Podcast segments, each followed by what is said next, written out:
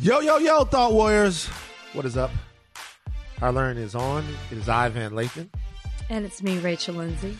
Rachel Lindsay, uh, listen, we had a spirited conversation before the podcast it was started. Quite spirited.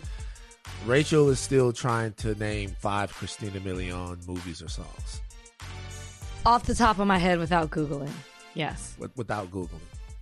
And it, it, it's, it's a sad thing because I was not trying to diss Christina Milian. What I was just saying was that I feel like Rachel and, to a degree, Trudy, our great producer, was sort of overrating Christina, Christina Milian so, just a tad bit. I love that Van is telling y'all that he's not hating.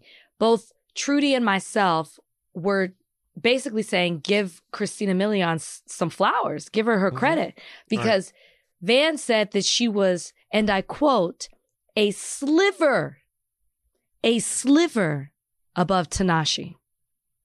Yeah.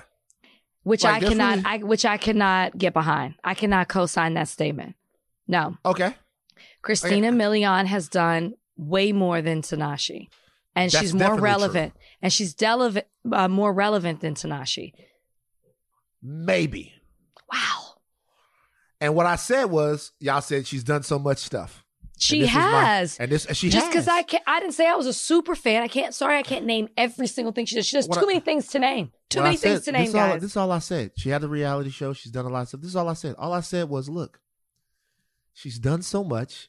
You guys like it. I said, for both of you, name me five Christina Milian songs, and then name me five Christina Milian movies. Couldn't do it. I feel like if you have a discography on Wikipedia, a filmography. Mm-hmm. Then you're doing some things. She's doing some things.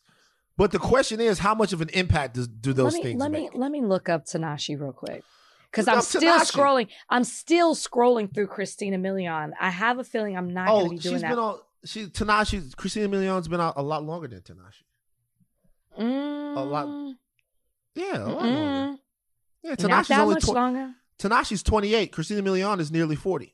That doesn't mean that her, uh, I'm looking, I'm looking when she got started. It's this early two thousands. She was already doing some stuff. Who? Tinashe? Tinashe. Right. So when did she, okay, so when it, uh, she, she got started, when did she drop? When did Tinashe drop? She was with Rock Nation. She was in the Polar Express as a child. And then she was on, then she had a reoccurring role on Two and a Half Men. She was on Out of Jimmy's Head on the Cartoon Network between She was a member of the girl group, The Stunners. Ooh, they had some mixtapes. Her debut single, Two On, was featuring fucking Schoolboy Q and produced by Mustard. That came out in twenty thirteen. Tinashe. Tinashe. Still Christina Milian has been nominated for multiple Grammys. As what? As a singer. What do you mean? But like as a featured artist, right? No, for her stuff. Like what, what was she nominated for a Grammy for? Let me go back. Let's Awards go. and nomination. Grammy Award for Best Contemporary R and B Album. Oh, really? Best Grammy Award for Best Rap slash Song Collaboration. That is with Ja Rule. That is with Fabulous. Fabulous or Ja Rule is with somebody. But the first one is all her. It's by herself, yeah. Yeah. So here's the deal. Like, what I'm looking at it is this. And this is the thing. Bring It On, Fight to the Finish, A B C Family Original Movie, uh, Family Original Movie, Christmas Cupid. She's been around for a long time. She's mm-hmm. I, I know the movies that she's been in and stuff like that. But what I'm telling you is that the reality is that she just hasn't made that much of an impact. It's the truth. She's been a, she has a great career, hasn't made an impact. I think they're both great women. I think Christina has had more of an impact, more than a sliver. She's had more of an impact to the culture, in pop culture, more than a sliver of that than Tinashe. But at the end of the day, Van, I don't want to put two black women against one another. You already did. So here's the deal. This is what they said when we were doing the pod, when they did it. And so as soon as I said it, because we were comparing, this is why this happened. We were comparing, uh, she said, Rachel said that she interviewed Chloe and Haley, Halle. And then I said, I'm partial to Normani. See, I'm going to be honest with you guys. I love comparing artists. I love comparing art. It's, to me, there's nothing wrong with it. Comparing, just like I say, hey, Kobe Bryant's better than Dwayne Wade. It's the same way I say sure. I'm partial to Normani over Chloe. And then you, you didn't bring, use the word partial. I said she's better. She's better. Normani is better. I feel like Normani is getting fucking hosed in the game. I think Normani no, is getting hosed not. in the she's game. She's everywhere. She's getting, no, they're giving, Chloe is getting all of this stuff, but really it's Normani. Now, Chloe and Normani don't want to do this. They don't want to have this back and forth because they are too classy for it. They don't want to retread mm-hmm. of Monica and Brandy. They don't want to retread of Whitney Houston and Mariah Carey. They don't want to retread of Beyonce and Rihanna, but guess what? That's what's going to happen. And it's good. It's good. It's good for the consumer. It's good for the artists. Nas and Jay-Z, good for the culture. Prince and Michael Jackson, good for the culture. It's good as long as people don't hate the other person. Correct. As long as they don't hate, as long as they okay. don't. The Cardi B, Nicki th- thing went too far because they actually got to swinging on each other for real. Mm-hmm. But overall, it's good. And just to be real with you, I I love Christina Milian. She's a very nice yeah. person. She's she's a she's very talented. Mm-hmm. But I was just saying, I feel like you guys were making it like Christina Milian was. But to be honest with you, every woman of that era suffered under the weight of Beyonce and Rihanna. They all did. Was Rihanna that early? Rihanna was maybe like two thousand four, two thousand five. Was she that early? Yep. Wow. Like Music of the Sun. It came out and then they started building because think about it. It used to be a very healthy group of ladies. Sierra mm-hmm, was there. Mm-hmm. Yeah, Sierra was definitely in the group. Um, Mýa was still around. Mýa. Mýa was dope. Mýa got yeah. a Mýa and Brandy got their run in the nineties, right? And then, um, unfortunately, of course, we lost Aaliyah. But then, like, as Beyonce really grabbed yeah, everything, she, t- she took control. The only person that really had any oxygen was Rihanna. Rihanna yeah. came up in there, hey, and then she did her thing. Yeah. Good points. So, Good so, points. So, but so, and so it's just been recently as Beyonce has become the elder stateswoman of this, of this, that you've seen uh, a crop of amazing, the Scissors, the Summer Walkers, all of these people come out. And now, there might be a passing of the baton to Chloe. I think that's what Beyonce's trying to do. She's trying to pass the baton right over Normani and give well, it to Chloe. Well, obviously, Chloe signed to her, so she's definitely, if she's passing the baton to anyone, it's Chloe. And you think Chloe's better than Normani? Uh, Van, I think they're both great. I think, no, I need you to make a decision. In what way? In what way? They're Overall. both they're both fantastic artists, but for me, I like I like Chloe over Normani. If we're comparing the two, mm-hmm. I'm into Chloe's music more than I'm into Normani's. Do I'm you... into Chloe's st- style, the the musical styles of Chloe than I am Normani. This episode is brought to you by Vuori. I love sports. I know you do too. I also know that lots of you exercise, but if you're like me and my wife, the the beloved sports gal, you're sick and tired of ugly, uncomfortable workout gear. Especially, you know, I do a lot of walking. I walk around L A. I make calls. I listen to podcasts. Here are two words that will change everything. Vuori Clothing, a line of activewear that is unbelievable. The best thing about Vuori is you can lounge around in it. You can work out in it. You can go outside. You can go shopping down in your local, wherever. And you never feel like you're either underdressed or overdressed. You're just comfortable. You can wear it when you're training, traveling, lounging around the house. Go get yourself some of the most comfortable and versatile clothing on the planet. Here's the deal. Our listeners get twenty percent off their first purchase at vuori.com slash Simmons. Once again, V-U-O-R-I dot com slash Simmons. This episode is brought to you by Hotels dot com. I was traveling internationally last year. I was in Mallorca. I didn't know the island well. I said, let me head to the north, head towards the water. Let me go on hotels dot com and see what they have available. Something preferably on the beach, maybe even a gym. Not only did I get those things, there was a kids session with exercise, gymnastics in the water, pony rides, a train. It had everything, and I didn't even want any of those things. But at least I knew they were there, just in case I changed my mind. And now finding the perfect hotel has never been easier thanks to the hotels dot com app. Whether you're looking for a family-friendly, right, all-inclusive or a relaxing spa weekend, you can find exactly what you need and compare hotel prices, ratings, and amenities side by side. So start planning your next getaway and find your perfect somewhere in the hotels dot com app. Rachel, how was your how was how was your weekend? How was your weekend? It was okay. I mean, I worked. I work. I've, I've literally. Rach, been are you tired? fourteen... Are your spirits low? I've been working like fourteen days straight. Oh, man. I'm ex- like no days off, and I'm exhausted. So it's once again, I worked another event this weekend. I, I did have some fun though. What was, I went... what, what was fun about the weekend? Tell us, Rach's okay. World. Rach, this is a new segment. Rach called Rach's World. Rach's World. Rach's World. Well, I'm really world. putting myself out there and meeting new people. Okay. So oh, I like that. Friday, I went to a dinner um, of a friend that I met through another friend. He hosted a dinner, had like a chef serve, had people from all walks of life, like dancers, singers, production, yeah. um, on-air people, tech, and it was great. It was, and I was meeting all these new people, like a couple of friends I knew, like Justin and, and Scott. You know, Justin, you met Justin at L S U game. Yeah. He's um, great. And so. It was so much fun. And then we left the dinner and we went to Nightingale because they have a party, mm-hmm. which I'm so not used to in L A. It's a very L A thing. Mm-hmm. Where are you going to party? Oh, I'm going to go party at the Highlight Room. But on Wednesdays, it's called Sadiq. So yeah. they're, you name parties on days. I'm not used to that. So the so promoters this party, can brand themselves.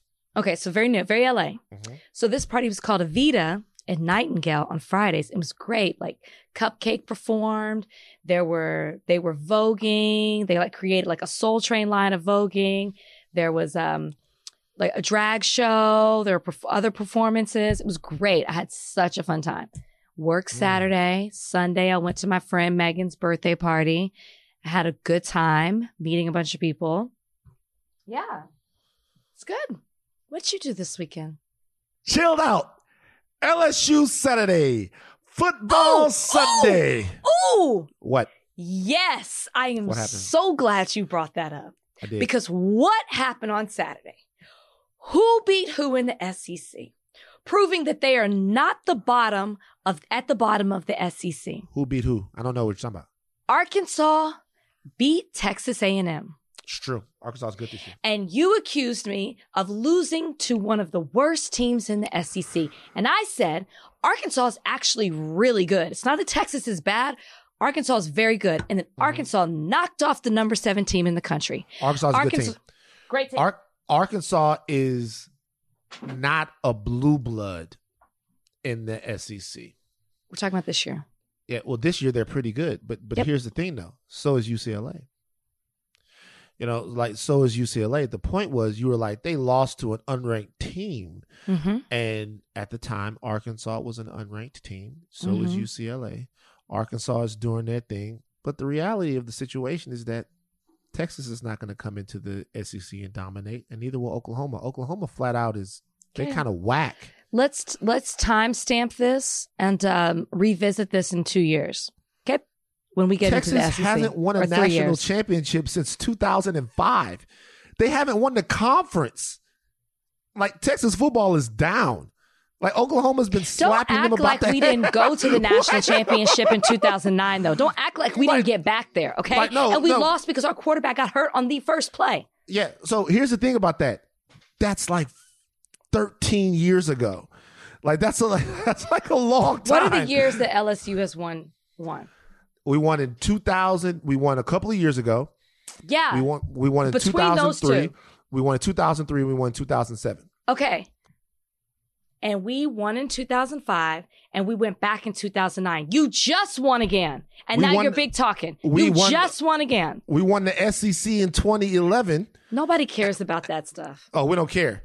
Like nobody so, cares about winning so the, to, the conference all, all, championship. All I'm all I'm saying is that all I'm saying is that Texas hadn't been shit in a long time, and you can't say the same about L S U. You just can't.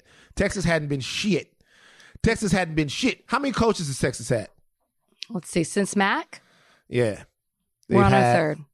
Right, third coach since Mac. Third coach at Texas.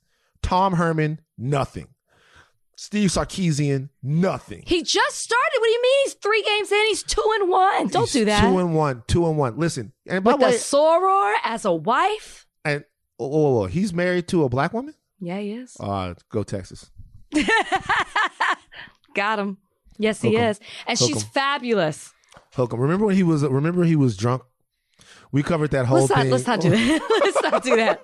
Let's not do we that. Covered, we covered that whole thing at T M Z. I'm sure you did. He was so drunk, man. He was drunk. They fired him. He came to. He, he came got his to, life back on track. He got it's very, but but you know where he went to get his life back on track?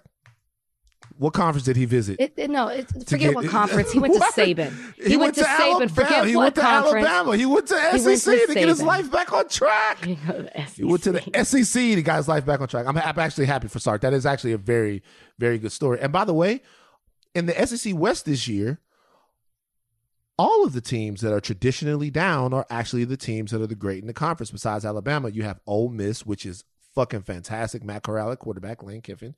And then you have Arkansas, who's doing well as well. Arkansas beat the entire state of Texas. They fucked over Texas A and M. They fucked over Texas. And they, they're actually, to your point, they're looking pretty good. They're looking pretty good. So I, uh, you got a W N B A thing on the back of your yeah. W N B A, Tennessee, burnt yeah. orange. How do you feel about the W N B A and them saying that they deserve pay that's equal to the N B A? Or on par, or better pay. On par, know. on par, on par makes sense. I mean, they're, they're not going to get the exact amount because they don't play as many games and all of that. But I I don't know what the salaries are. But last time I checked, it was like a significant. It's not even close. Difference. It's embarrassing. Yeah. That's why they have to. Go, they go overseas and they make way more money. A lot more. So it's like, can we at least get on par with overseas? Can mm-hmm. they at least not have to leave our country to get the respect that they deserve when it comes to pay? Like, it needs to be on par for sure. Have, having just gone to a W N B A game, I had a fabulous time. And the energy is great. And they have really loyal fans. And it's been a while since I've been to a game. And it has made, like, drastic, drastically improved audience-wise oh, from the last it. time.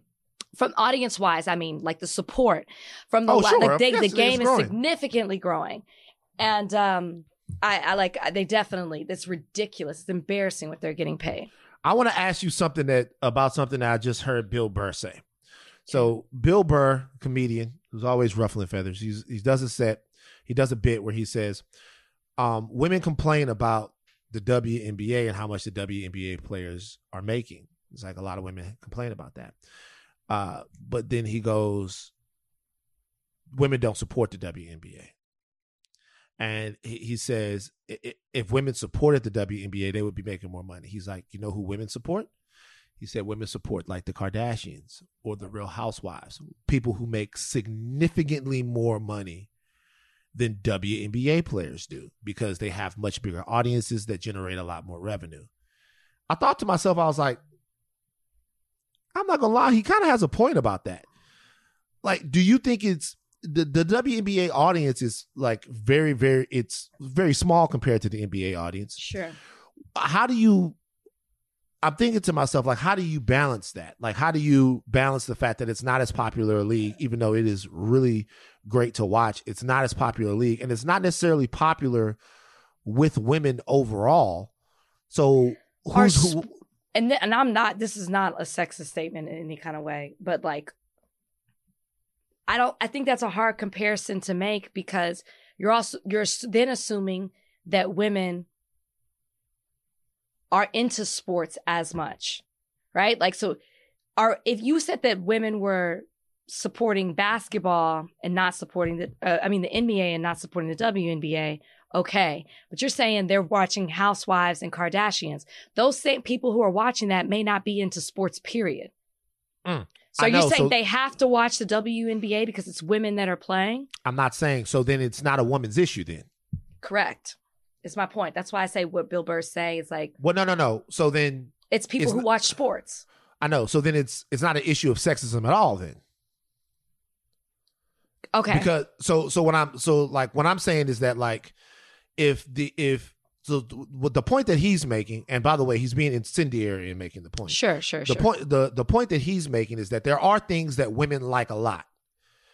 And uh, rather it be like whatever it is, we know that the Real Housewives or even the Bachelor or the Bachelorette, those are driven by female numbers. So there are things that women like a lot. Correct. The W N B A happens to not be one of them. Mm-hmm. So the issue in and of itself, if it's something that women aren't really supporting, because women are might be sports fans that are, uh, I'm sure the W N B A has a majority female audience. Actually, I'm not sure about that. I don't, I don't know whether that's true or not. I would imagine that a lot of the people that support it are are, are, are female. But if you can't really, if you can't put a gender on the argument itself and say, well, women don't watch sports as much, and then the portion of women that watch the W N B A are smaller, then where does that match up in terms of what salaries they should be getting? The the you know what I mean? So like it's it's like where's the money supposed to come from? I mean, so you're saying that they should be paid based on how many people are watching their sport? Well, I'm saying everybody is. To me, I think they deserve. No, no, no. This is not what I'm saying. I think N B A players deserve more money. No, I'm not saying you're deserving, but but but what you just said. Well, is no. That, what, what what I'm saying is, for people who are going to argue against it. Yeah. Okay. Like to me, this is the way I feel, and I've always felt this way. And this comes from me being at T M Z. If you're on T V, get paid like you're on T V. So if the W N B A players aren't worth more money than what they're making right now, because we're talking about hundreds of thousands of dollars at some point, then just dissolve the league. If they're not worth that, if they're not, if they're not worth making uh, that much more money, then just dissolve the league. That's that's the way I look at it. Now the players would, would say that they would never do that because they, they sure. would never want to do that because the W N B A is a huge promotional tool for them inside the United States of America. The question is, if somebody comes to you and just argues straight dollars, mm-hmm. what's the how do you answer them? I mean, that's tough. Like I, I like I don't even know if I would have a, a, a counter argument to it. If you're basing it just off of the money that's coming in, based on the people who watch it and the people who are sponsoring it, you know, like how many how much sponsorship dollars they're getting, then it's hard to say equal if the amount's not the same. Yeah, that's tough because then you could go bankrupt if you're not bringing in a certain amount of money that you're giving out. Right, I think they might be. I don't know. I don't know. I don't know if the W N B A makes a profit though. I, I and again, I don't know either. Right. I don't know. It's just interesting. I personally think it's just a bad look. I really, if, course, if you they... if you want to be honest, I would do it just for the optics. Like it's like they could afford to do it, so I would do it. Literally, I would do it just for the optics. Just for the optics. Uh. The optics are bad, and I also think that the league, that the, that the N B A could promote the league better. And we could get to know the players better, and they could do different things and do more stuff because all of these problems that we have with the N B A, we don't have any of them with the W N B A. The W N B A is ninety-nine percent vaccinated. The W N B A was in lockstep with social justice from the beginning. You didn't have all of this different right. stuff, right? So the league, there is a lot to be, and the game itself, if you like basketball, if you love basketball, like I love basketball, mm-hmm. there's no way you can watch a W N B A game and say it's not entertaining. I know that's right. Now, if you like watching guys do athletic feats, and and, and it, but that makes you a casual fan. If you say, "Oh, if motherfuckers not dunking, I don't like basketball," and you're a casual fan, then yeah, that's cool. Watch you, like, you and want, one. You want to see people catch lobs? That shit is very entertaining to watch. I used very. to be so into it back. That in shit day. is very entertaining to watch. Very. So, but if you like basketball. They out there hooping, and the product is better than it's ever been. But I just thought about that, and I just wondered. I, I just wondered as that. I want to talk to a W N B A player about that. I want to have that very discussion. We'll bring on Shanae. We'll bring on Shanae, and like, cause, cause she's person the, the person that asked to shoot down that narrative because somebody sent that to me, and they were like, "This is he's he's killing your equal pay argument." And I never said I've never said equal. I said they deserve more money. On par is what you said, which I think is doesn't necessarily have to mean equal. Yeah, yeah, yeah. So let me. Okay, so we've done two topics. That are not on the rundown? That have talked about young women. Yeah, get off us, man. And I'm going to be, we're about to do another topic that talks about young women. Oh. And this is a tough segue. Thought Warriors, clutch your pearls. I know you love to clutch them. Because it's time to talk about the R. Kelly verdict. The segue. I I didn't want to just go speaking of young women. Maybe this is why my women, stomach is hurting so bad. This is why I'm stomach, sitting like this, by the way. Like my stomach I know, is you're dis- killing me. You're disgusted over this R. Kelly verdict. You're disgusted over this verdict. You're disgusted. Uh, R. Kelly, jurors uh, in the Eastern District of New York have found R. Kelly guilty. Nine counts, one count of racketeering, with fourteen underlying acts that included sexual exploitation of a child, kidnapping, bribery, and sex trafficking charges. Also, eight additional counts of violation of the Mann Act, which is a sex trafficking law. Seven men, seven women be- began deliberating on Friday afternoon. He is scheduled to be sentenced May fourth of next year, which is a while I away. Know. Um, he's got a lot of other stuff, a lot of other stuff in other states to kind of clear up. But R. Kelly is now busted on these things. Uh, the sentence looks like it could be a lengthy one. He's fifty-four now. Chances are very slim that R. Kelly will ever see the light of day again because he's got charges everywhere. Right. Who knows the way this works out? Uh, these this is a big deal. Racketeering. R. Kelly basically ran and. A whole operation for sure for years for the purposes of grooming, exploiting, and then holding captive young women. When you first saw this, what did you think? Bye. Good. Mm. Go. I mean, this has been going on for who knows how long. You know, I think we, again, we talked about this on the podcast. We always heard things. We chose to turn a blind eye to it. We kept listening to the music, kept going to concerts, kept defending him. And there's a whole Boondocks episode on it. Um, and we, like, because he was R. Kelly. Because he was R. Kelly. And simply because of the music that he was giving us and what he meant to, to our culture. And then Surviving R. Kelly came out. Like, and it really opened people's eyes in a way they could no longer turn away from what he was doing. It wasn't just a rumor anymore. It became a reality. You were you were confronted with the very people who were living under R. Kelly's rule. And I'm happy to see him go down. It it's, I mean, mighty is the fall. I don't think he'll ever come out of jail. I can't imagine him. I mean, with all these charges that are against him, it's going to be decades and decades of, of, of sentencing. I mean, I, I can't imagine he'll ever see an outside of a prison cell again or, or prison walls again. But he's got to go. This is the only right thing. And I'm glad that, I guess, justice, if you want to call it that, prevailed in this this instance. Uh, yeah, he's actually, he actually is facing charges in another state, I think Florida, of fixing the trial that he had in the late two thousands where he beat the charges. So there may be some foul play involved in why he was never convicted of criminal charges in the first place. I got to ask you a question. Do you feel guilty at all? Mm-hmm. Mm-hmm. Is mm-hmm. this the biggest cultural blind spot that we've ever had? Mm-hmm. I, I don't remember if I said this on the, well, no, Michael, but I, I think that I said this on the podcast before. Mm-hmm. Yes, I said that. I said this on the podcast before. I remember you being at the University of Texas. R. Kelly was performing on stage, and there were protesters. Uh-huh. And I, I was like, "Excuse me, excuse right. me, excuse yeah. me." You know, I went on stage that night.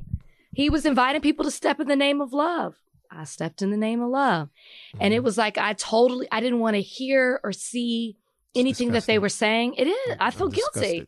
Disgusting. I didn't want to hear anything people were saying because uh-huh. I wanted to enjoy myself for a few hours that night. And yes, I do feel guilty. Yes, because I I chose to ignore it. Um, you know, he was on trial before. It didn't. He wasn't found guilty. And I was like, well, you know, he wasn't found guilty, so You know, like that was really the way that I was thinking of it. And I do feel bad because obviously it had been going on way before that. And I chose the music over the people, the victims. Hmm. So I do feel guilty. Yeah. So you I'm don't? not even gonna, I'm not gonna, of course. Okay. I feel worse than guilty. I okay, feel complicit. Good. I was gonna say. So I, was gonna say, I mean, damn, please. I mean, you know, uh, I've never been invited on the stage to step in the name of love, but at the time I was three hundred sixty pounds, so there wouldn't have been a lot of, you know, I'd have been up there. It'd have been stomping in the name of love. Everybody would have been stepping. Please, and my been stomach like, hurts so bad. Stop. Stomping in the name of love. Boom, boom, boom. You ever, you ever see Jurassic Park? When the, uh, when the water jiggles. You ever see the Jurassic Park when the when the fucking T-Rex is stomping and like the and the fucking and the water is, is rippling through the water? That would have been Don't everybody's do that to yourself. Soda. Stop. That wasn't so. You. uh, but but no, I it um. So this is why I put the R. Kelly situation in the. In the I close my eyes and I see the water trickling. Boom, boom, boom. Stop, it's stop. Like, so uh, this is why I put the R. R. Kelly situation in a different light than everything. Um, and it'll come as no secret to, to everyone, even Michael Jackson. I'll tell you why I put it in a different light than everyone. And I, this is not to compare the two cases. And we're eventually going to do the whole Michael Jackson thing, so we can we can talk about it. But so. Like in ninety-five or ninety-four, I was watching a show called Video Vibrations. There were two video shows that came on B E T. One was Video Soul. Then mm-hmm. the other one was Video Vibrations. Video Soul was the flagship. Video Vibrations was just like a video show that came on later on or whatever. Show videos, people would pop in or whatever. And I remember there was a point in Video Vibrations, this is ninety-four or ninety-five, where it broke away to something and it said singer R. Kelly and Aaliyah have been married. Mm. Um, it might have been earlier than that. It might have been like ninety-three. They've been married, and it showed R. Kelly, and they were showing uh, uh, B-roll from one of his videos. He's up there. He's with the leather, and he's got ball. And I was like, God damn, they married? I remember thinking, shit, Aaliyah is my age. Like he married her, and they got they were married. They were. It was reported on this show that they were married, right? Mm-hmm. Like they were married. Uh, X amount of time happened. They annulled it, got divorced or whatever. Never addressed it. R. Kelly moved on. Aaliyah became a huge, huge global superstar. R. Kelly got even more popular when R the R album came out, and then you had you know, you know Half on the Baby and everything was on there. And then after that, you had T P two dot com, which just completely took over everything. Still one of the greatest albums ever made. You know what I mean? And so it just, it was, no one even thought about it. No one even mentioned it, right? Cool. Then the piece of child pornography, it's not sex tape, the piece of child pornography was released. Everybody watched it. It became a cultural talking point. There was at no point in that that we didn't know the age of the girl. Like Miss right. Jones, Miss right. Jones was on the radio in New York crying and begging Jay-Z not to do the Best of Both Worlds album that they eventually did, by the way, because of what she had just saw. Everybody was watching it as if what was taking place wasn't a crime. Mm-hmm. Now, I was a lot younger, but I sat back when I heard about the verdict and I thought, why did no one ring the alarm? I think there's a couple reasons. Number one, I think I think we communicated about these things a lot less. And I don't think we had sure. re- I don't think that we had realized the gravity of what was going on. Like a fourteen-year-old girl was being raped. And like we made skits and jokes. And it became a, you know, I remember R. Kelly called himself the Pied Piper. And after he called himself the Pied Piper on those songs, I was like, yo, does he know who the Pied Piper was? He shouldn't be calling himself that. It was it was a punchline, but we never really gave a shit about the actual abuse that was taking it's place. I don't know if we even, I don't I don't know if we even saw it as abuse. It was a sign of the times. That video came out today, it would have been a totally different reaction. Oh, Think about my that. God, of course. It's a sign of the times. Remember but, Mad T V was... Uh, do you remember that skit, Mad T V, The World's Greatest? Yeah. And he, the, the song was The World's Greatest Statutory Rapist. And the girls yeah. were holding signs with their underages on it. And there was the, I want to piss on you. It was a yeah. joke, but these are actual crimes. And we were yeah. all laughing at it. And the web... The web that he wove in order to be able to do this. This was a compulsion. This was this was a life's goal for R. Kelly that in many ways was more focused and bigger than the music. Yeah. It it he had uh, we're talking about racketeering charges here. We're talking about a conspiracy that he had to maintain in order to feed young women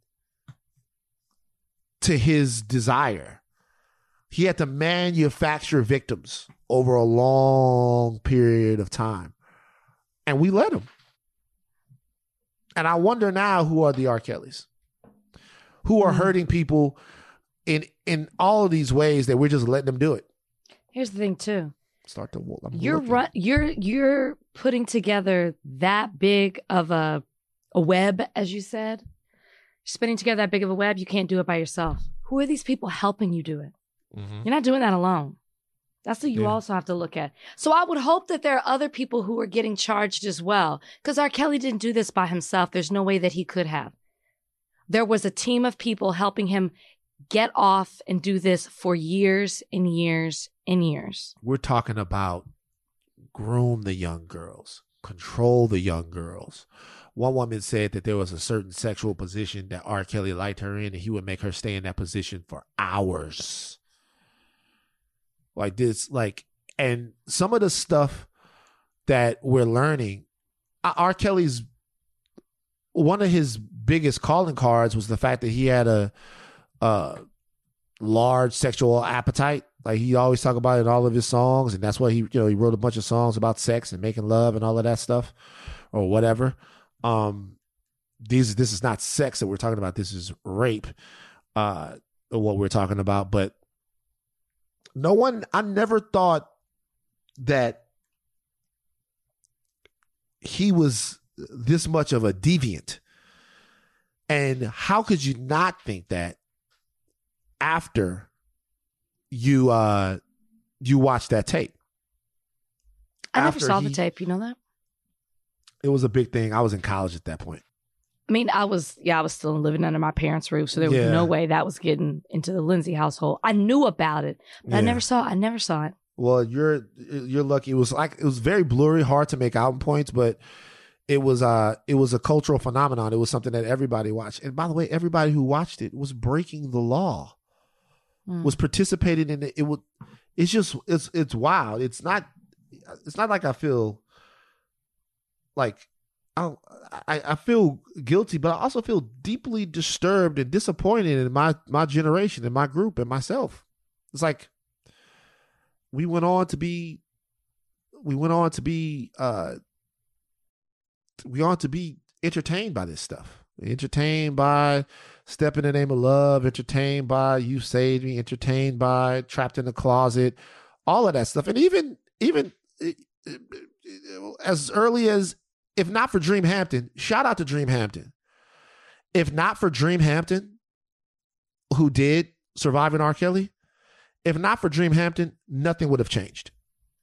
And the uh, Dream Hampton and the very courageous women yeah, who gotta... came out and and and broke the chains of what they were going through and put put their put their sanity on the line. If not for them, this continues. It's interesting when you talk about, you say you're disappointed in the generation and, you know, like that people were still listening to the music and no, people were watching the tape and it was a, jo- it was a punchline for jokes on late night shows and yeah. comedy tours and all of that. And it's this whole argument of, do you separate the music from the artist? Or do you see it all together? And I think that's what the generation was doing. And I'm not excusing it. I just think that that's what we do. We separate the person who's making the music from the actual music. Mm-hmm. And what I've come to realize with R. Kelly you know, after realizing how wrong it all was and how we were, were, were so guilty and that we were continuing to, to praise him and listen to his music and support and all that, is that when you, I can't even listen to songs anymore because I don't know who you were talking about when you were talking about those songs. And I don't think that you can separate the artist from the music. This recently came under fire in the Grammys, just this last Grammys.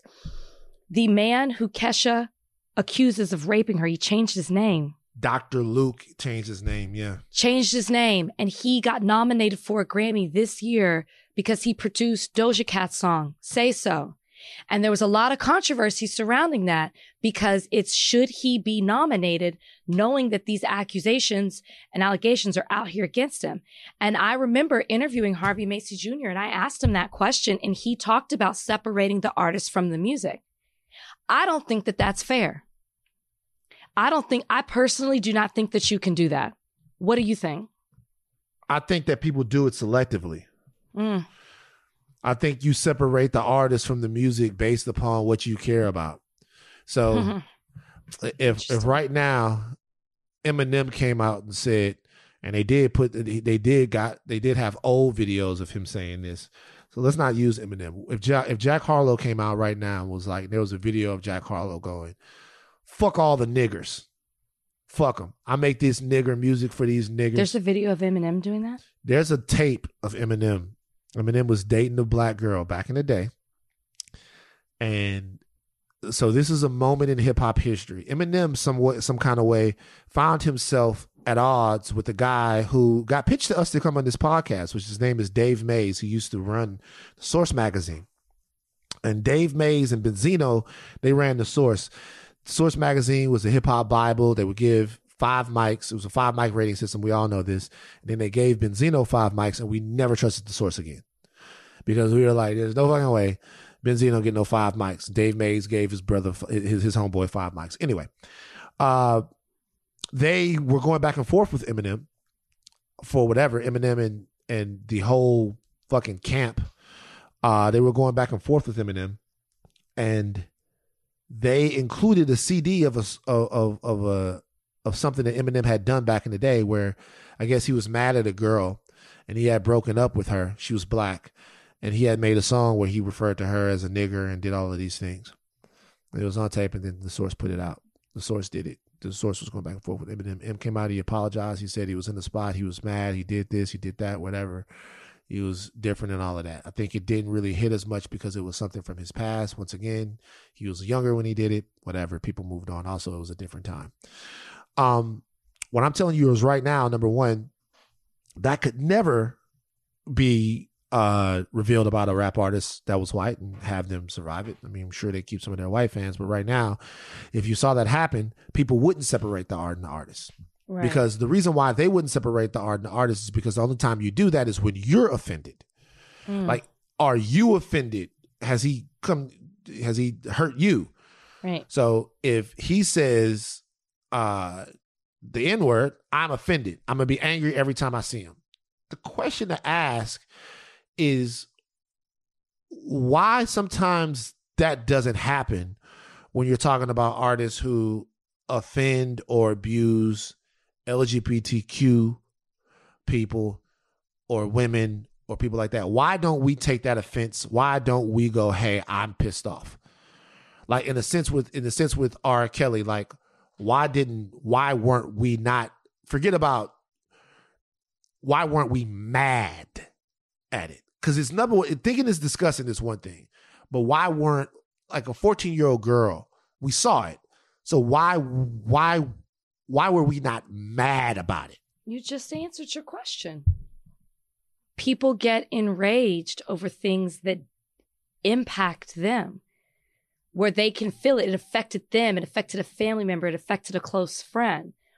So it's it's close. It hits home. And if if if it, if you knew the fourteen-year-old, you would have had a totally different reaction. But yeah. People separated it.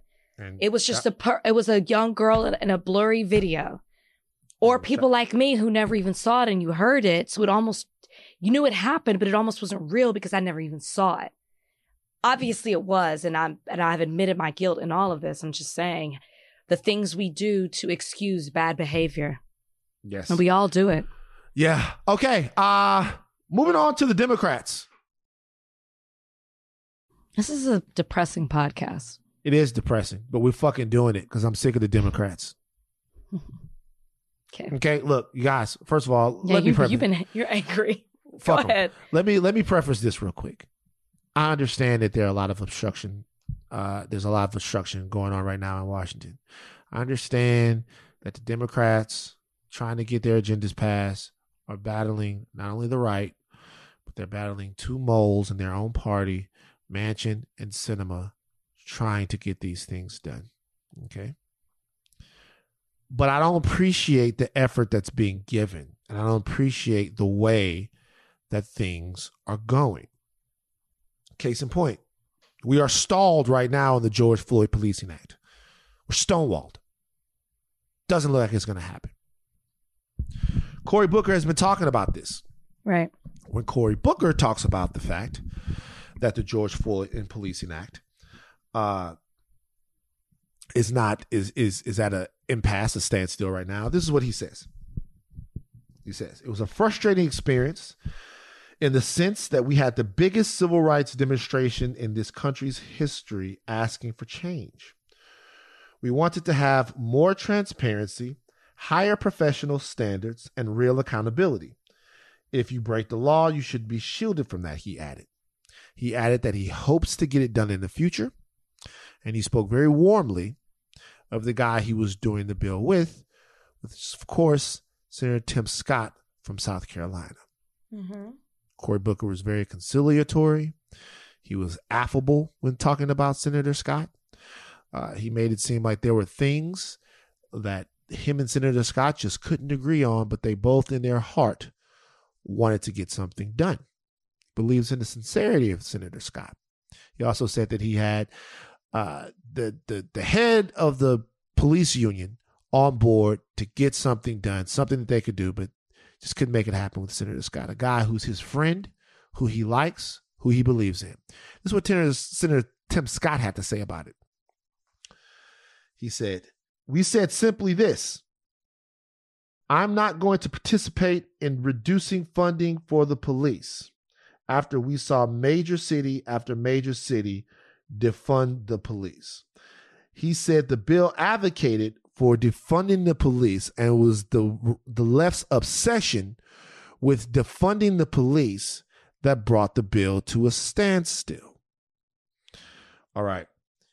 What he is doing is directly blaming the people who he feels like are responsible mm-hmm. for making the bill not go. What Cory Booker is doing is saying, hey, a lot of people wanted this, but we just couldn't make it happen. Right? We we tried, but we failed.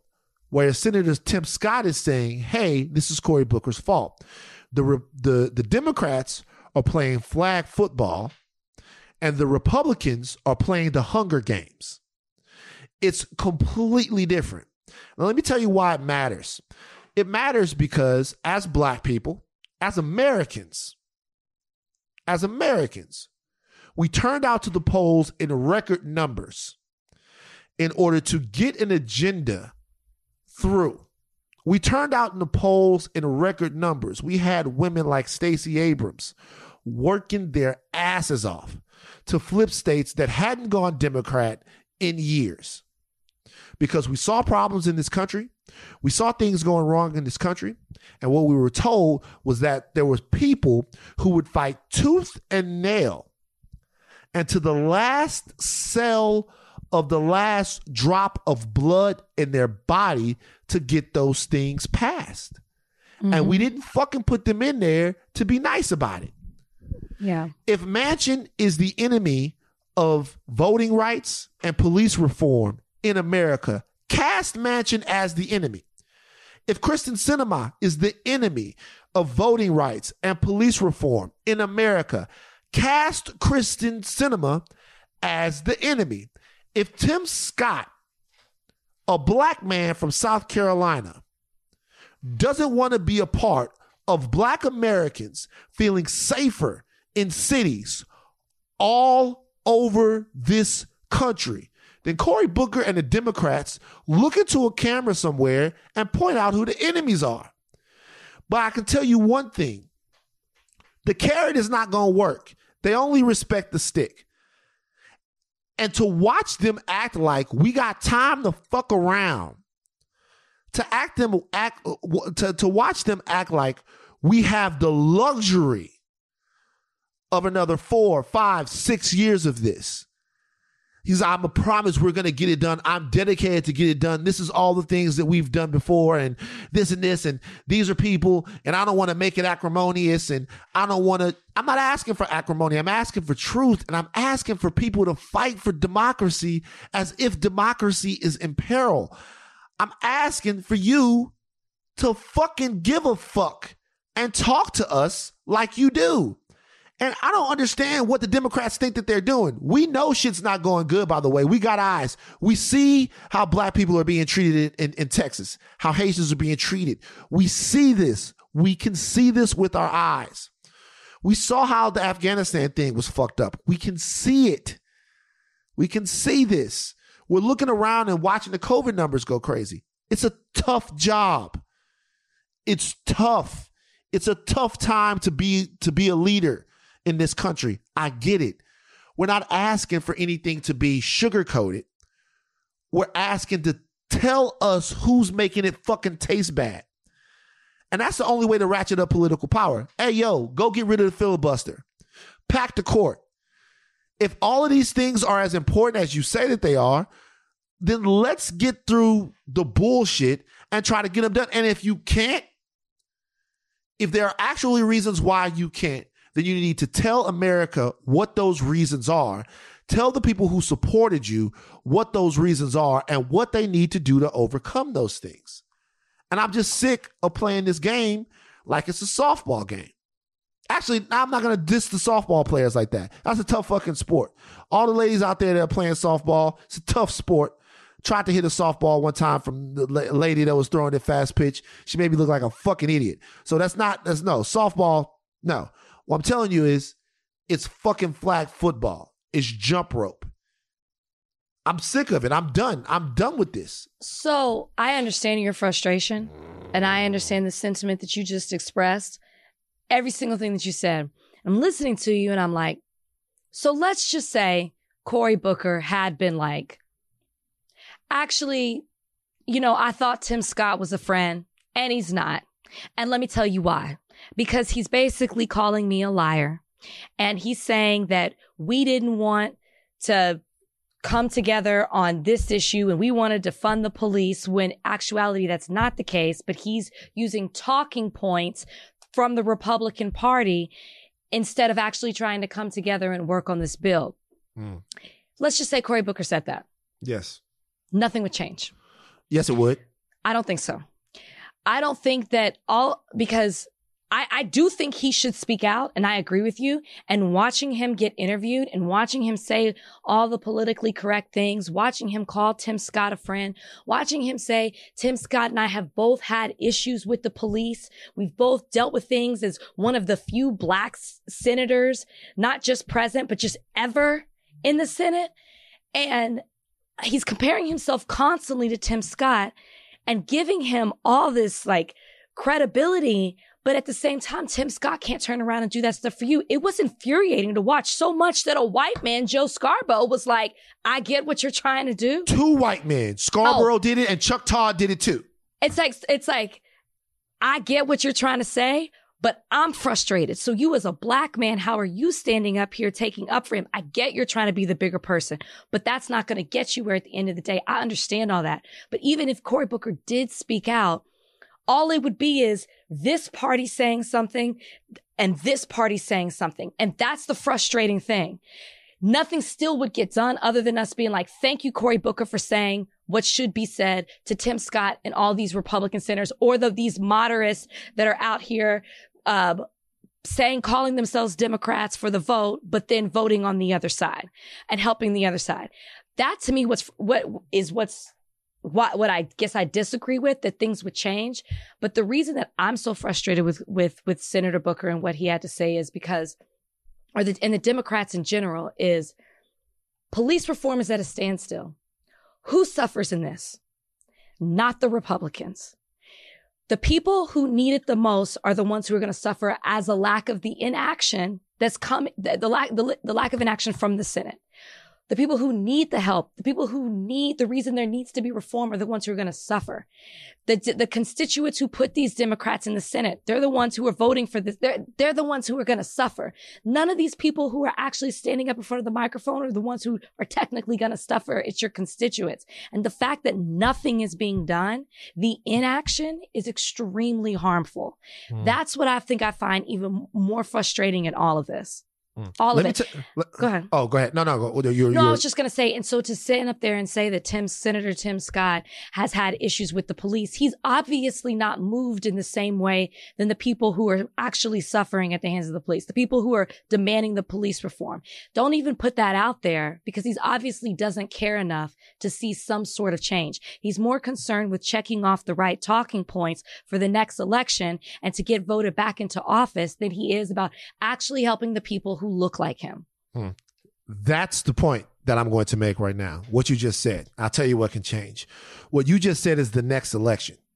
Okay. Mm-hmm. So this is what's going to happen now.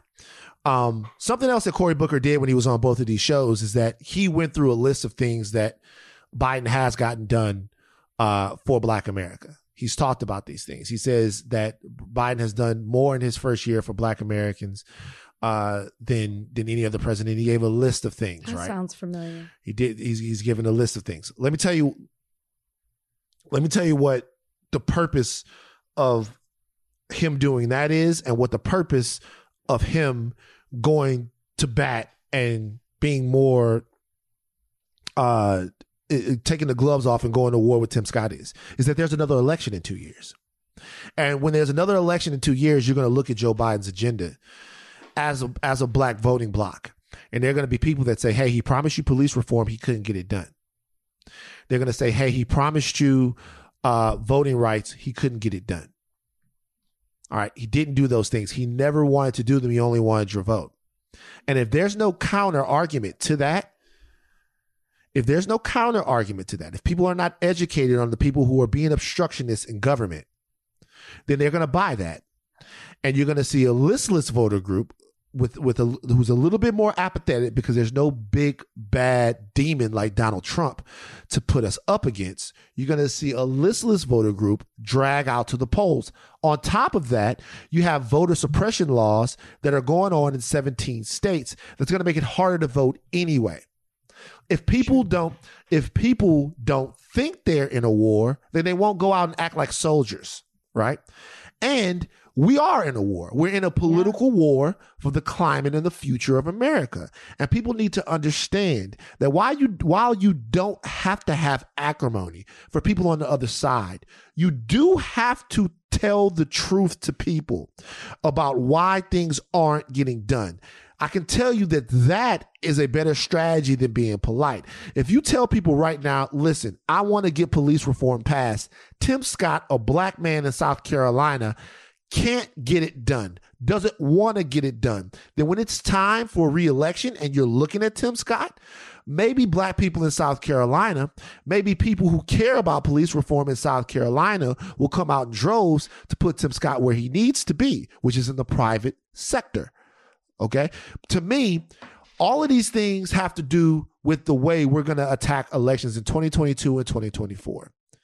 The way people are going to look at the landscape and the climate of their country.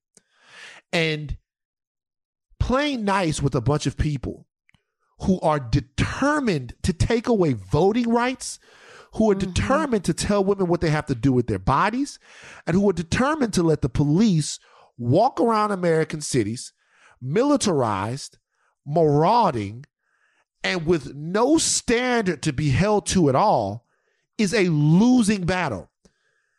It's, lo- it's a losing battle. I need them to care as much as the kids that are marching down the street in Washington, D C care. And I, and I can tell you right now, they don't give a fuck about Tim Scott. So what I'm telling you is the reason why it'll make a difference is because people right now need somebody to ring the fire alarm. Like ring the fire alarm. Hey, look, look what's happening. Look what's happening. Look, voting rights, the way that what they're doing to women, like all of these things, police reform, like way, like ring the fire alarm. And they're acting like it's business as usual. And I'm fucking sick of it. You just said it about, it's the, you have to make people care. And I think it's, yes, you can point out the bad apples and you can point out who's doing things, who's being hypocritical. You can point out who's spineless and you can point out who doesn't care. But at the end of the day, when it comes to the voters, you have to actually make them care about these issues. And my fear is we live in a time where people don't go out and do the research. Well, people will take a headline, take a talking point, take what Tim Scott is saying and saying, oh, the Democrats just want to defund the police. We've seen it already. And they hold on to the words defund the police and they think that we want to break up police departments. And that's not what that means. And they don't listen to Cory Booker saying, actually, the Fraternal Order of Police, one of the biggest police unions, is supporting the Democrats' bill. Why would the police union support a bill that defunds the police? They were putting that's not even, they were putting more funding for the police in the fucking bill, which I, I had a major fucking problem with. It, but but my point is is the other side is sticking to the same point. They just wanted to fund the police. That's actually a lie. That's actually not even true. And so I guess I just the reason I say back to the whole thing from the beginning, and when you were giving your spiel and I said I don't think that it'll change people, even if Cory Booker had called people out, is because at the end of the day, you got to make people care. And I don't even know if pointing out the people who are who are problems, who are in stopping this from moving forward, who are stopping police reform, the reason that it's dying, which is what the Republicans want to happen anyway. So they're succeeding. They're getting exactly what they want. I think it doesn't matter if you're pointing that out if you can't get the people who are voting to even care. You can, you would be able to if they knew, to me, you would be able to if they knew who was responsible for it. Joe Manchin like to think that. Of West Virginia, Kristen Sinema of Arizona. These are the people who are going back and forth with the Democrats on the Voting Rights Act. These are the people that are going back at the Democrats, back and forth with their own party on infrastructure. They're carrying the water for the Republicans. Tim Scott is a black man that that was the face of the Republican part of this bill, this police reform bill, and he doesn't have the nuts to get it done. George Floyd right now died for nothing. Nancy Pelosi got up there after that man died and said he was a hero and that he died for something. He said he was a hero and he died for something. Other times people died for stuff, people went to war for it. Crispus Attucks died, black man, first person to die in the Revolutionary War. People got it popping after that. Right? Like, like all of these things, they have to mean something. You you can't just say that. Right now, we're living in a world, we're talking about change the George changed the world. It hasn't been changed. It's the same. Yeah, no, it's it's the same. It's the same. And and I I didn't hear the part where Cory Booker was, Senator Cory Booker was naming the things that Biden has done so far since he took office. But I wonder if one of the things he said, and if he did and he should, is what is President Joe Biden and the White House and his, and his administration going to do now? The fact that the police reform, this is something you said you were dedicated to. This is one of the things you ran on. What are you going to do now in your constitutionally mandated power to bring about some type of meaningful police reform in some form of an executive order or whatever it may be? I need to hear what your response is. I need to hear what you have to say. And then I want to see what, what you're going to do, what you can do within the limits of your power. I, I, I need to see it, because this is one of the, pe- the reasons that people voted for you, that they were hopeful that you and your administration could bring about some type of change, that there would be something that could be done. Mm. We need to see it. Yeah, so uh, I am bringing up the transcript right now of okay. Cory Booker on um, on Meet the Press, because I want to make sure that I po- point out right here what Cory Booker says that uh, that Joe Biden has done for black people, so that everybody knows that it's not a zero-sum game here. That there is uh that there is that Cory Booker actually feels like th- there's at least enough that Joe Biden has done uh, for him to continue to not like to continue to support him full-throatedly and not like jump on his back. Hold on, let me find it real quick. He says, I'm going to read it from, from the transcript. He says, what has he done for the black community? He goes, what are you talking about? We've cut poverty, child, we've cut black poverty, child poverty, fifty percent. We are uh, the first president stepping up on black farmers, maternal mortality, getting lead pipes out of the ground. Biden has gr- racked up one of the greatest agendas of accomplishments. It's unfortunate people don't see that. And if we do a three trillion dollars bill, a two point five trillion dollars bill, I'm going to push for it to be as big as possible. He's talking about the infrastructure bill right there.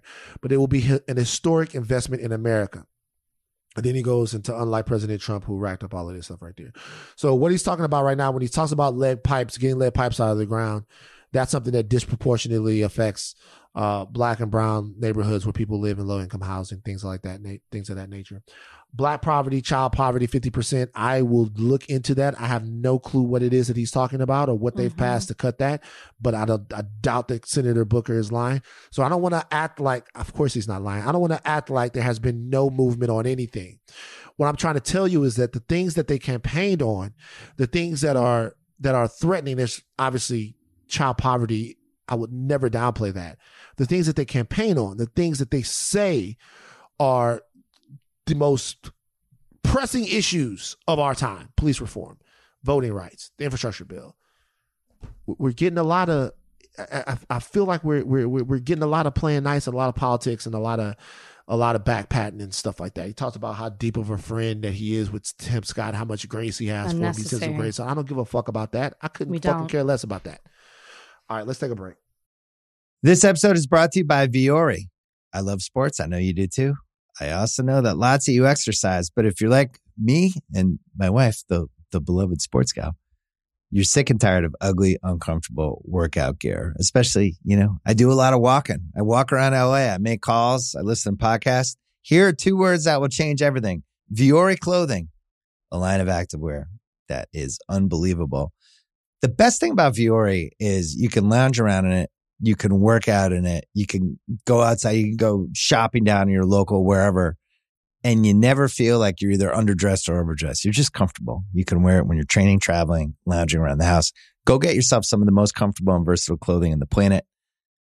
Here's the deal. Our listeners get twenty percent off their first purchase at vuori.com slash Simmons. Once again, V-U-O-R-I dot com. slash Simmons. Okay, picture this. It's Friday afternoon when a thought hits you. I can spend another weekend doing the same old whatever, or I can hop into my all-new Hyundai Santa Fe and hit the road.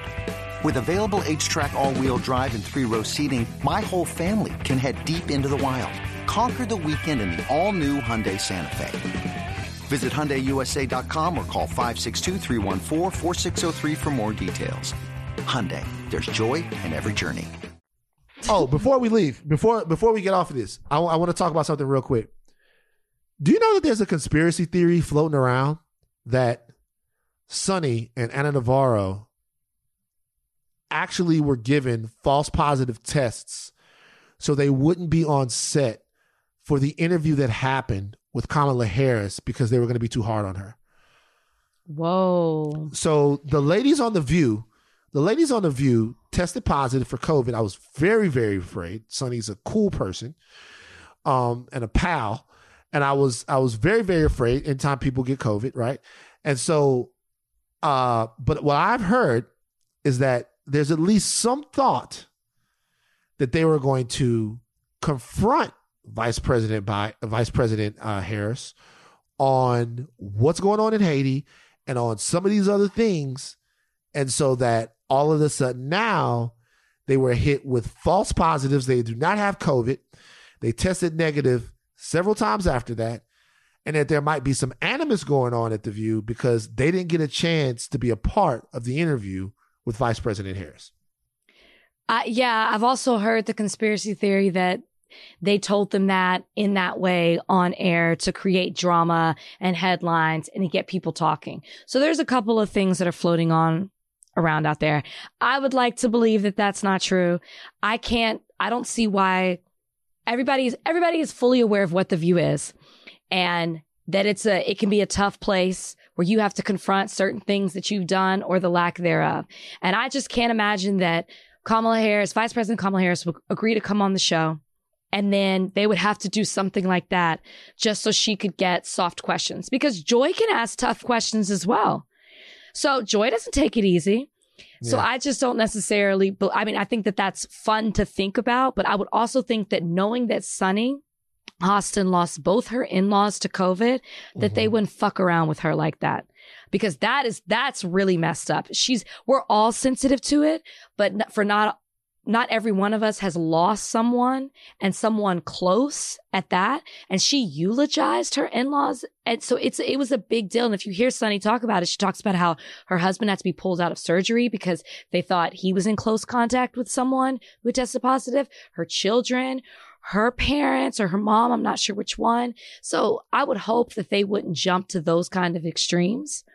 Just yeah. to make Vice President Kamala Harris comfortable to come on a show where that's exactly what the show is about, where you have to, you get asked tough questions. Don't be in politics if you can't handle tough questions about you not doing your damn job. By the way, just to let everybody know, I did not hear that from either of them, but it's certainly something that's floating around. Float around. Uh, uh, float around. Uh. Uh, no, float not around. When we're talking about COVID. Uh, That's okay. Uh, jump up, jump up, and get down. Float around, float, float. Everybody float. Remember that joint, that jump around? Yeah, shit? I was, I was thinking you were gonna change jump up, but ju- oh wait, what is it? Jump up, jump up, and get down. I thought you were yeah. gonna change that to like float around. You know, jump up, jump up, and float around, or you know, no, I thought you were gonna relate around. It to the whole thing. It's so it's I all you float. Were gonna, I thought you were gonna, so you know, you just keep going with it. When I when I remix no, a song, ma- I have okay, several there are remixes. Rules? When I remix a song, it stays consistent. Jump becomes float, and then float, it just continues to float. Wherever jump goes, float goes. Float around. That's a, such a good song. I'm so talented with making the songs up. Uh, Aren't the words COVID, jump up, jump up? I said, didn't I say float up, float up? What did I say? Did I say jump up? What did I say? I can't remember. I might have fucked it up. I don't remember. I'm not, I'm not. I don't know. I don't remember. I got confused. Okay. But I, I got, you got confused and I got humbled. It happened all in the same time. You might have done it right. Uh, speaking of COVID, the vaccine is going to tear the N B A apart. Two players, Andrew Wiggins of the Golden State Warriors and Kyrie Irving of the Brooklyn Nets, reportedly are considering sitting out home games as an alternative to taking the COVID nineteen vaccine. The two cities that they play in, both San Francisco and New York, have have uh, policies that say that you can't come in those arenas unless you're vaccinated. Mm-hmm. They don't want to get vaccinated. Mm-hmm. So that means they could not play in the home games with the team. An N B A season is eighty-two games. Home games make up half of a team's schedule.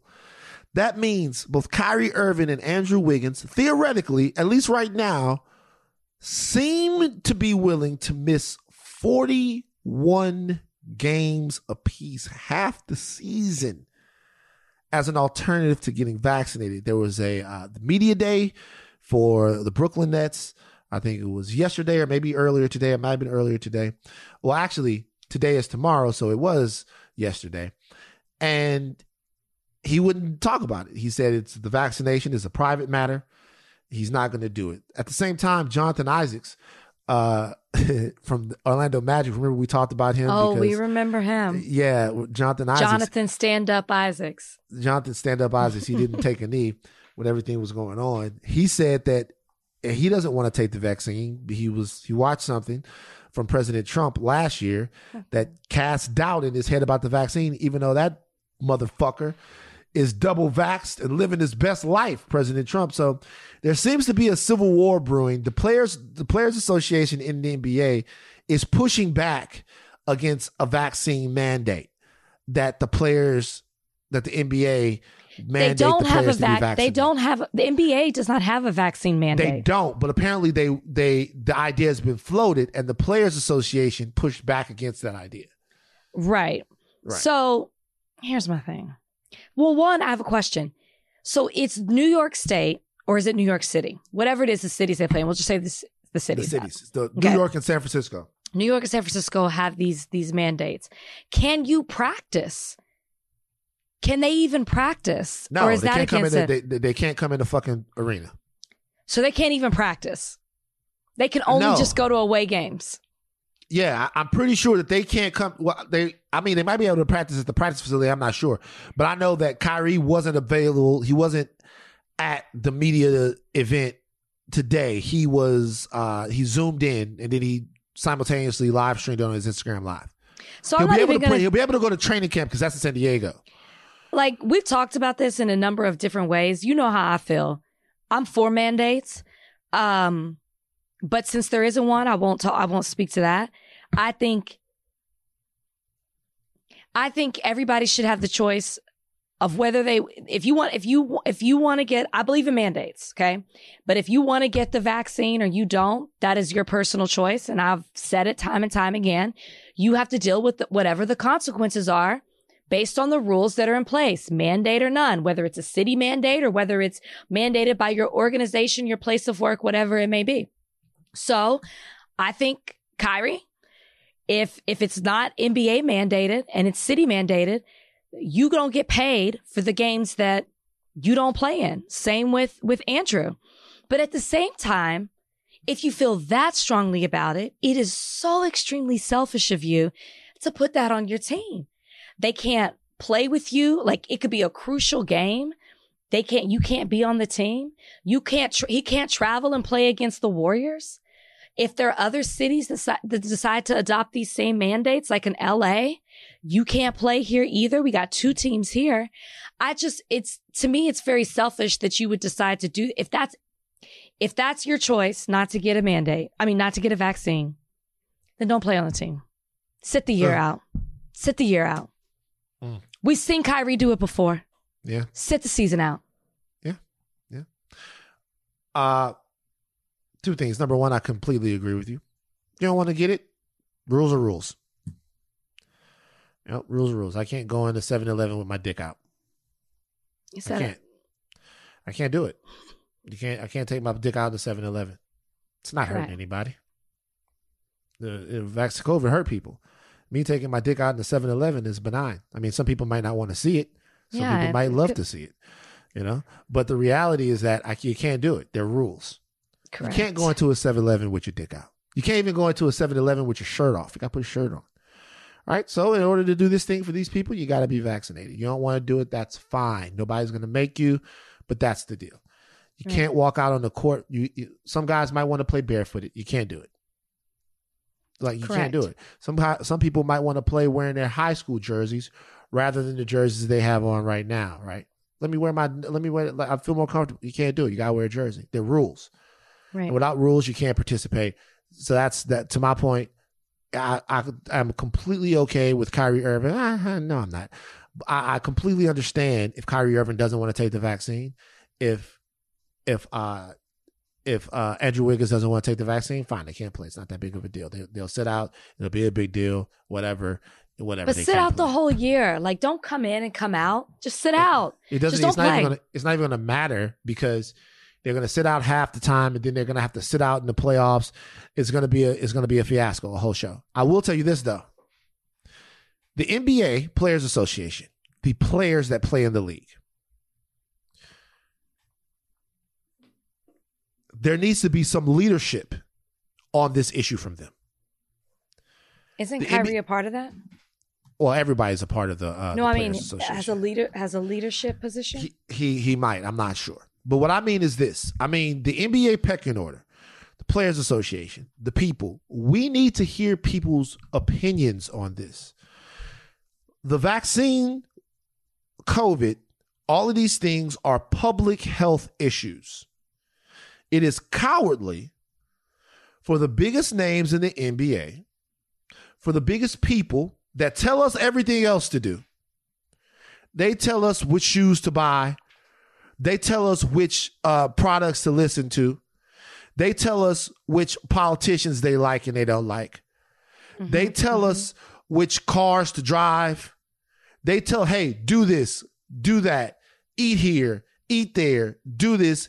When it's time to sell us something, they're right there getting a check for telling us what they feel like we need to do. Yeah. Drink Sprite. Why? Because I get paid to tell you to drink Sprite. Yeah. Drive a, drive a Kia. Why? Because I get paid to tell you to drive a Kia. Eat at McDonald's. Why? Because I get tell, t- paid to tell you to eat at McDonald's. Wear Nikes. Why? Because I get paid to tell you to, to, to, to wear Nikes. But now, all of a sudden, when it's not money on the line, it's actually people's health on the line, with a hot button issue that takes some nuts to stand up and talk about, we're hearing a lot of silence from a lot of people. And if you don't want to take the vaccine, that's fine too. But if, but I think at this point, the public who are going to be going to these arenas and supporting these players and in these spots deserve to know what these guys think of this. I think hiding behind the privacy thing now is a bunch of bullshit. So call, let's call him out. C J McCollum is the president. Okay, C J McCollum is the president, but C J McCollum can't move this thing now. C J McCollum is the president of the Players Association. He's a big deal. But the guys I'm talking about are your LeBrons. Oh, you don't want people. Well, Kyrie's on it too, by the way. That's the Kyrie, biggest name that you Kyrie's got. Kyrie's on it too. The he's vice that, president. He's vice president of the guys that I'm talking about. And I'm not trying to, I'm not trying to, I'm not coming at these guys. I respect all of these guys. What I'm telling you right now is that it's starting to look, everybody's starting to look a little funny in the light because the chips are all in the middle of the table. And look, I took the vaccine. I got vaccinated, but I don't like it when I put on, when I, when I, when I talk about the vaccine on my Instagram, it's uncomfortable because when you talk about the vaccine on your Instagram, a lot of my followers kick my ass for saying that I'm vaccinated and I think the vaccine is safe. I get it. I understand. And I'm not a, like a LeBron or uh, or Carmelo Anthony or Dame Lillard or any of these guys. I'm not any of those guys. But I'm telling you now that this is becoming a real issue and it's about public health and saving people's lives.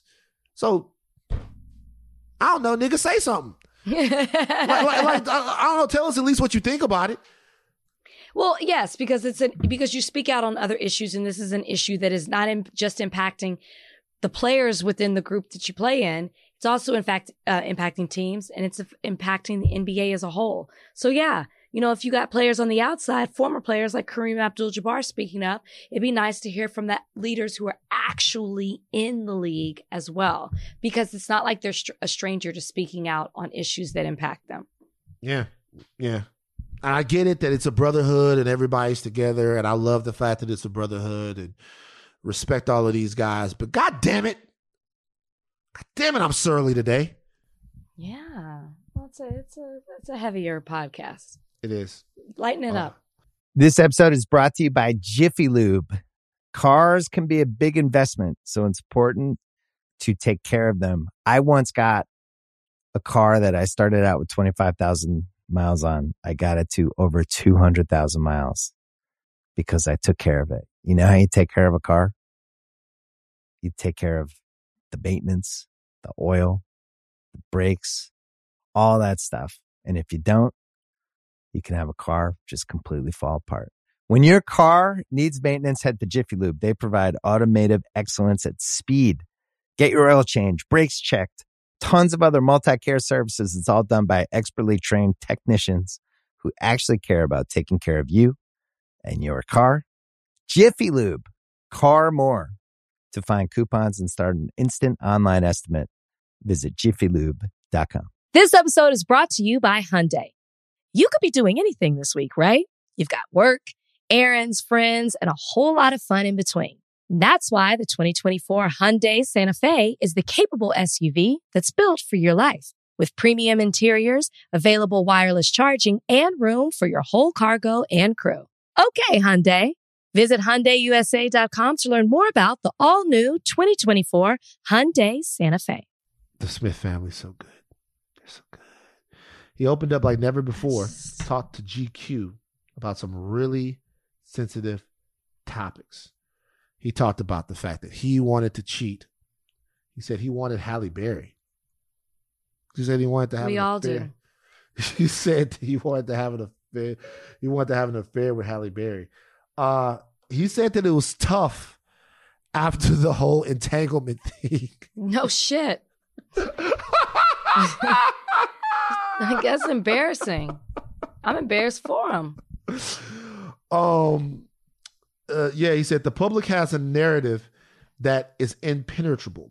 Once the public decides something, it's difficult to impossible to dislodge the pictures and ideas uh, and perceptions. Because the impetus for the Red Table Talk was Alcina's disclosures, a viewer could have walked away thinking that Jada was the only one in engaging in other sexual sexual relationships, when that was not, Smith delicately explained, in fact, the case. So Will Smith was also getting it in as well. Um, it was midnight and he was going on vacation the next day. Uh, and he said for him, they were discussing things that had happened years and years in the past. And he's like, he wasn't sad about it. The look on his face, he was just fucking exhausted about the entire thing. He also said he was jealous of Tupac when Pac was still alive. I he said he was too. jealous of Tupac. Um, Did this change your perception of Will Smith in any way? I am not entertained by the Smiths. Interesting. I just, I've spoken how I feel about Jada. There's just something about her that it just doesn't resonate with me.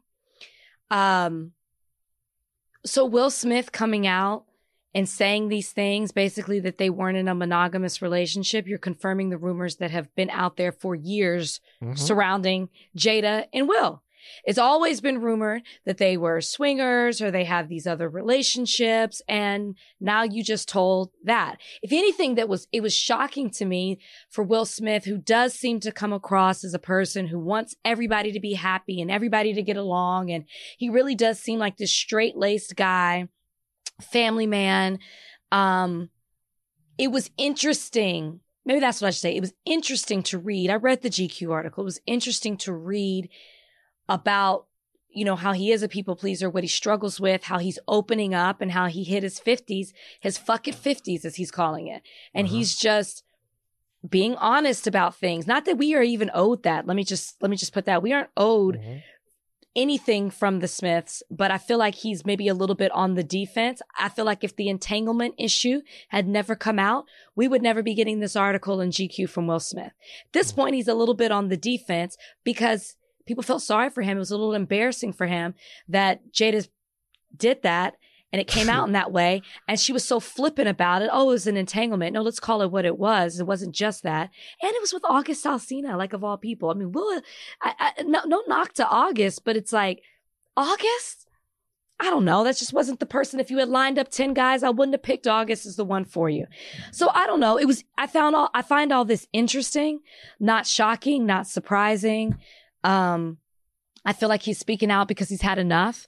I don't think he was just exhausted in life. I think he's just exhausted over, over Jada. Right. She seems exhausting over the whole situation. Mm. Yeah. I, they don't seem like they're, I don't know. I don't want to judge people's relationship, but just reading the article, they don't seem happy. And he as much, pretty much admitted that as well. Happy well, together. Speak, he's speaking out because he's got a book coming out. Yeah. Oh, that too. Yeah, he's that speaking too. out. He's speaking I saw out that. because he's, he's got a book coming out. Will by Will Smith. Um, this to me is the this is the flame. This is the flame you get burned by. The flame. Look, you're in an open relationship, and boom, you're going through the thing, and it's fun. I get to have sex with everyone. Ooh, a relationship is fun. I get to have sex with everyone, and then somebody fucks the shit out of your wife. Some young nigga, R and B crooner from New Orleans, six foot three, comes through with a late model penis, a newer model, and just fucks the shit out of your wife. You guys have had an open relationship for so long. It's been a lot of fun. Okay. You got a nice Chevy Nova nineteen sixty-nine Mustang penis. And a guy comes in with a two thousand twenty dagger and fucks the shit out of your wife. You wake up in the morning. You walk in your kitchen. All you want, some Captain Crunch. and you shake the box. Captain Crunch box is empty. There's nothing in it. Then you turn around and you look at your table. And it's a twenty-five-year-old man sitting at your table with a bowl full of Captain Crunch. He's eating it, not with a spoon. He's eating it with one of them big-ass ladles that you taste shit with, shoving it into his mouth. And then you start to wonder whether or not you're really polyamorous. Then you start talking about you want to have sex with Halle Berry. Well, of course you want to have sex with Halle Berry now. You're trying to one-up your wife. And that's the only way to do it. Because you never thought that she would go out and get an August Alsina. You thought that she would get some Courtney B. Vance penis, some Sterling K. Brown penis, some mature, dignified type I need of you penis. To wrap up this penis talk so I can she, get to this you, Cowboys game. you, you thought that she would do Come that, on. But that's not what she did. She went out and got some nineteen to twenty-four-year-old R and B penis. That's what I read from this. That's what I got from it. I, I you you really read into that. You That's really what I got from it. He read into think, that. He didn't think that he was she was he was, she was gonna get the latest model penis. August Alsina, I'm sorry. Stop. Stop. Let's stop. Stop putting that. Stop making him a, a twenty twenty dagger, as you said. That's what he is. No. That's what he is. He's a late model, New Orleans model penis with that, a little well, spice and gumbo on it. He's a little, he's a little, he's, a, he's got some, he got some. It was the some, accent that got her. Forget all that. It was hey, the hey, accent. Hey, hey, baby. It was hey, the baby. accent. Hey, hey, Redbone, let's come over here, man. Second line over on this dick. Hey, look. If they're happy, I'm happy, though. But I'm telling you, you're playing around, you play around. You know, you open a relationship, you might fuck around and let your girl get some late model penis. She might. She might get an upgrade. You never know. That's when you got to choose your relationship. And look, their relationship is strong. They're still together. They gave birth. They birthed Jaden and Willow Smith. They're the greatest of all time. Um, Yikes. All right. They found, before we got out of here, uh, were you... up on this whole Kelly Price situation? Yeah. Yeah. How she's bizarre. Okay. She's okay. She had COVID. Apparently, uh, it, she nearly died from COVID. Very yeah. emotional video she put out. But this goes to show what can happen when the family's not all together. She had like a, oh, wow. That's what you, yeah. What you, no, what I'm agreeing say? with you. I'm like, yeah. yeah. Her her daughter apparently had one thought of this. Her husband was somewhere else. Everybody was somebody was was with someone else. Uh, they were saying she was missing. She was never missing. She was saying she was, uh, she was, uh, she had COVID. The husband, her husband now was trying to take care of her. Apparently there's some schism in the family and uh, they don't like the husband. But I think the most important thing is that Kelly Price is okay. I, I was very scared for a second because when they said that she had been in the hospital with COVID and then they couldn't find her, I was thinking, damn, hopefully she did. She wasn't in somewhere having a medical emergency and she couldn't get to a phone or something like that. Right. And then just on the heels of us talking about missing white women syndrome and then the story comes out, it was like, oh my gosh, Kelly Price. Um, yeah, you know, when I when when she did come out and she says she doesn't really talk to her family that often and there's some drama in the family. And I was just like, okay, you know, she seemed very embarrassed that the situation had gotten out of hand. So I'm just thankful that she's okay. That was shocking. When I first saw it, I was like, oh my gosh, Kelly Price. You know, she had COVID and she's missing. So I'm just glad everything is okay. Yes, I was up to date on it. You was up to date on it. Were you, were you scared for her? What's your favorite Kelly Price song? I like Friend of Mine. That's a good one. I, that's a good one. I'll, I'll, I'll, I'll, I like the one where it's her and Whitney. And, oh, no, damn! I can't say that one. Damn, because R. Kelly's on that. Fuck. Oh. Damn, I, I can't say that one, man. R. Kelly's R. Kelly's gone. R. Kelly's out of here. No Van's very serious question of the week.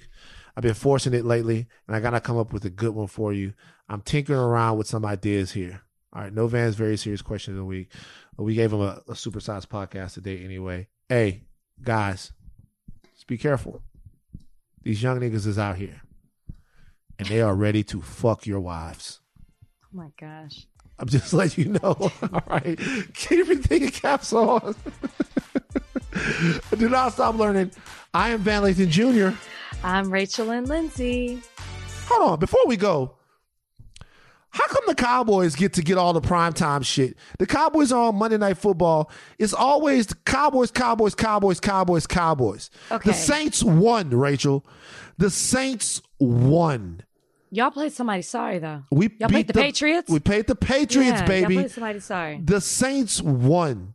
Who cares about the Cowboys? Well, I'm apparently, sick. every we've had a Thursday night game, and we have now ha- we now have a Monday night game. That you are wasting my time. It's twenty minutes till kickoff. I want to see the game. Got the Eagles. If I, and my fan, one of my fan, two of my fantasy teams are actually dependent on how this game goes. Okay, who are you playing in fantasy this week? I'm playing Stephen A. Smith. Oh, you're gonna win.